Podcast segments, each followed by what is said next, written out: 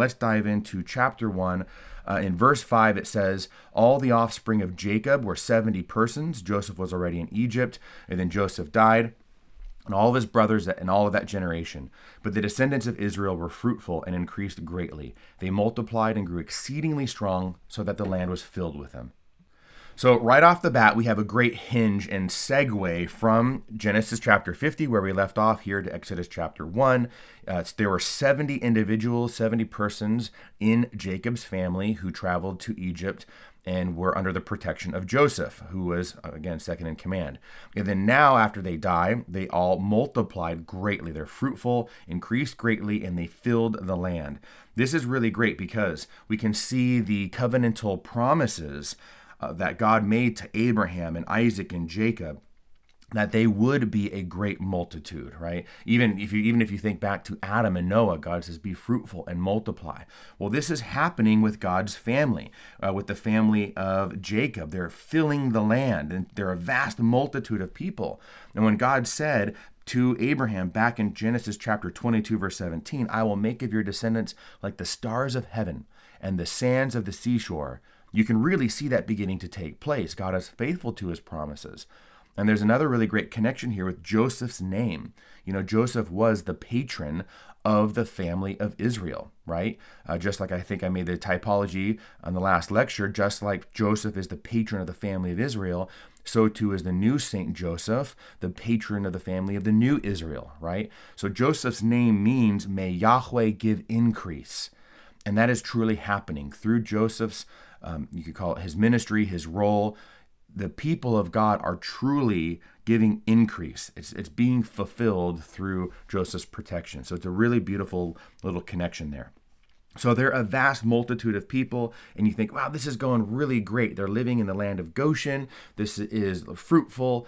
They're fruitful, right? The land is fruitful, but there's a problem. They, they really needed to go back to to uh, the promised land and they're not. They kind of get comfortable and they're enjoying the the best of the land until ultimately in verse 8 we've got a complete change in dynamic. So in verse 8 it says there arose a new king over egypt who did not know joseph. And he said to his people behold the sons of israel are too many and too mighty for us. Come let us deal shrewdly with them lest they multiply and if war befall us they join our enemies and fight and fight against us and escape from the land. All right, these two verses, there's a lot packed into just these two verses here. Now, this new Pharaoh came, became king over Egypt who didn't know Joseph. The first thing to clarify here is that he is not ignorant of who Joseph was. That would be pretty much impossible. Many have pointed this out. Joseph, the famous Joseph, who who came from rags to riches. One day he's a prisoner, the next day he is second in command who eh, correctly interprets through the help of his God the dreams of Pharaoh and saves the nation of Egypt, right? With the seven years of plenty, saving all of this grain and then selling it back to all the various nations who come to Pharaoh looking for help, greatly enriching Pharaoh and making him powerful, etc., etc. There's no way on earth this new Pharaoh would not know who Joseph is. It's like in, in our nation here in America, almost everybody knows who George Washington is. If you have the minimum amount of education of our nation's history, you know who George Washington is and what he did uh, in the, the Revolutionary War, et cetera, et cetera, right? So it's, it's not that this this new Pharaoh didn't know about Joseph. It has to do with the Hebrew word for this English word to know. I've mentioned this many times uh, in the past. It's yadah. Yadah is covenantal knowledge. Okay, it's covenantal knowledge, being in relationship with somebody, having a treaty with somebody. That's what this is about. He didn't know Joseph in the covenantal sense. So, what probably happened here is this new king over Egypt that arose. It was probably an uprising, a coup d'etat. A new dynasty comes along overthrows the previous dynasty, and the usurper, Pharaoh, doesn't recognize or honor Joseph's covenantal relationship or covenantal treaty partnership that between him and his people with the previous Pharaoh and his dynasty. And that makes total sense. A new dynasty arises, and you're like, I want to hold on to my power. And here you have the Israelites right there in the land. They're very vast. Very, um, they, they're just filling the land, right? And you're kind of scared of them. And so this is why he says they're too many and they're too mighty for us because his power is unstable. He, the, the Israelites are a threat to his throne. And so especially if you don't recognize the Israelites in a covenantal relationship, it's very likely the Israelites might rise up against you, you see. Okay? So, this is why he wants to subjugate them. He's going to oppress them with slavery. He's going to also murder them. All right? So, this is the whole strategy. Let's deal shrewdly with them, lest they partner with our allies and then fight against us and we lose our, our, new, thro- our new throne, our new power. So, I hope that makes sense because it's to me, it makes a heck of a lot more sense than he just didn't know who Joseph was. Oh, who's Joseph? Right? so, okay, so what does he do now? First, Pharaoh enslaves the Israelites into bitter service. Verse 11.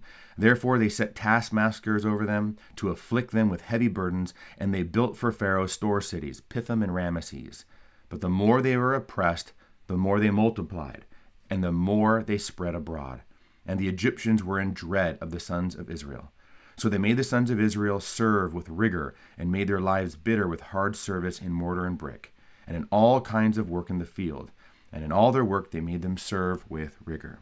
So this is the first thing that he does. He says, okay, we need to oppress them and remove all kinds of joy from them and freedom from them and make them build our store cities, make them work in, work in the fields, etc., etc. It's bitter, harsh slavery that he imposes on them. Now, I have to point out one thing I've always found fascinating, which is the, the bitter irony of all of this. Because uh, if you go back to chapter 37 of Genesis, it was all of Joseph's brothers, right? All the sons of Israel who betray Joseph and sell him into slavery into Egypt. And only to find out years later, all of Israel, all the brothers and their descendants, you should say, the descendants of the brothers of Joseph, are now enslaved in Egypt. It's like this harsh reality of what goes around comes around. Uh, would this would this have happened if Joseph's brothers didn't sell them into slavery? Well, obviously, that's just conjecture. That's fun conversation around a fire with a pipe and a, and a scotch. Um, but I just I just find that fascinating the the bitter turn of events there for all of Israel. Well, anyways, he enslaves them, but that's not all. The next thing that he that he does is enacts what I call statewide infanticide. In verse 15, it says, The king of Egypt said to the Hebrew midwives, one of whom was named Shiphrah and the other Puah. So there's like all these Hebrew midwives, and two of them are immortalized. And I think for good reason, as we're going to see.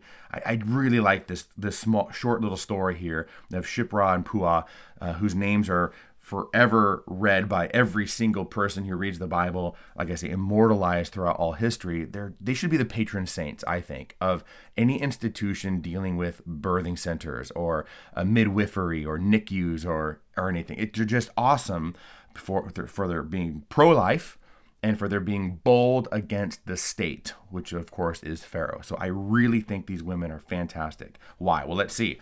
Well, when Pharaoh says to them, uh, When you serve as midwife to the Hebrew women and see them upon the birth stool, if it is a son, you shall kill him, but if it is a daughter, she shall live. But the midwives feared God and did not do as the king of Egypt commanded them, but let the male children live.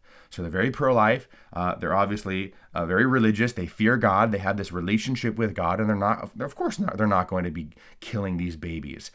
And this outrages Pharaoh. He calls them and says, Why did you do this? Why are you letting the male children live? And then they say, I find this so awesome. They say in verse 19, Because the Hebrew women are not like the Egyptian women, for they are vigorous and are delivered before the midwife comes to them that's a that's a pretty big smack in the face of, of those Egyptian women and Pharaoh, of course, who rules them. Like, oh, our Hebrew women, they're strong and vigorous and healthy, and they basically give birth to their babies on their own. But your Egyptian women, on the other hand, they're the reverse. They're kind of weak and pathetic and need a bunch of help, right? So it's just so bold. These two women uh, refusing to give in to the state, fearing God, and being very pro life and serving these families. So that's why I've always said, man, they should be the patron saints of. Um, any institution dealing with the birth of children. So, anyways, Pharaoh's not happy about this, so he says, Fine, all right. In verse 22, he commanded all of his people, note that, statewide uh, command every son that is born to the Hebrews you shall you shall cast into the Nile, but you shall let every daughter live. So note this all of Egypt is complicit in not just the enslavement of Israel, okay, but also for the murder of the baby boys. Statewide infanticide. All of Egypt is guilty of this now. This is going to be really, really important. I want you to keep this in mind for when we come back to the plagues later on in the next lecture. Then the lecture after that, we'll talk about the um, the final plague, the Passover, and the death of the firstborn sons. That's all in connection with the fact that all of Egypt is guilty. It's not just Pharaoh; it's all the Egyptians. Okay, so that's a very important point. Now, what is the uh, the purpose, the strategy, uh, the intention going on here with these two tactics? I, I like to teach it as it's a combined martial and marital strategy, right? I try to say that three times fast. a martial and a marital strategy. So what is what is Pharaoh trying to do when he says, "Let's deal shrewdly with them, lest they multiply"? Well, first, it makes a lot of sense, right? With the adult males enslaved uh, and, and otherwise occupied by their bitter service, Pharaoh basically accomplishes all of his building projects. Uh, he's going to build these massive store cities and uh, keep all of the males and, of course, the females occupied with all of their service and renders any potential uprising pretty impotent or very unlikely. If all the men are oppressed harshly by building these um, store cities, probably not the pyramids, I should say. There's a lot of debate about that, but it's probably very unlikely that the Hebrews uh, had anything to do with the building of the pyramids. Um, so, anyways, close parentheses there. Um, you're you're basically rendering all of any potential uprising from these men pretty rare, pretty difficult, right? So that's the first thing. The second thing is by murdering the the Hebrew boys as infants, Pharaoh then further reduces the military threat because there simply are no Israelites to grow up and become soldiers. Right, so oppress all the male adults while we have them, build everything that we need to get built. Built, they're not likely to rise up, and in the future there will be no uh, future uh, males to grow into soldiers and rebels and form an army and, and fight against us. So that takes care of all of the soldiers, what I would call the martial strategy there. If there are no males around to rise up and fight, uh, then you're pretty much going to be able to hold on to your throne, or at least you eliminate the threat that Israel is going to pose to you if there are no soldiers. But then, third, what about the girls? Well, the baby girls then are going to grow up and need to get married to somebody. And if there are no Israelite boys around to marry, then they're probably going to be marrying the Egyptian males right? And then so the so the Egyptians will slowly inherit back this very fertile, rich land of Goshen that Israel has possessed for all these hundreds of years. Goshen's some of the best land out there. So it's going to be very unlikely, or at least very difficult, to dispossess them of the land overnight. Well, now with this sort of marital strategy, they're going to eliminate the Israelites and they're going to have the Israelite women intermarry with the Egyptians, inherit back the land. So it's, it's pretty genius. It's pretty cunning for sure. When he says, let's deal shrewdly, it is for sure very, very shrewd. But despite all this oppression and slavery and murder of the infants, God is protecting his people. They're still multiplying. It says that in verse 12 the more they were oppressed, the more they multiplied, and the more they spread abroad. In verse 20, uh, God dealt well with the midwives, and the people multiplied and grew very strong. That's really, really important. God is protecting his people, and despite all of Pharaoh's attempts, he just simply cannot get the upper hand. And this really reminds me of the early Christian martyrs. There's a very famous quote from an early Christian writer called Tertullian. It's here in your notes. It goes, The blood of the martyrs is the seed of the church. So the more the Roman emperors oppressed the Christians and murdered them and fed them to lions and, and crucified them and lit them on fire and all the horrible martyrs, uh, martyrdoms that occurred, painful, horrible ways in which the, the Roman Empire tried to suppress Christianity. It just never worked. They, they just continued to grow because the blood of the martyrs is the seed of the church. And we kind of see this here in chapter one of Exodus.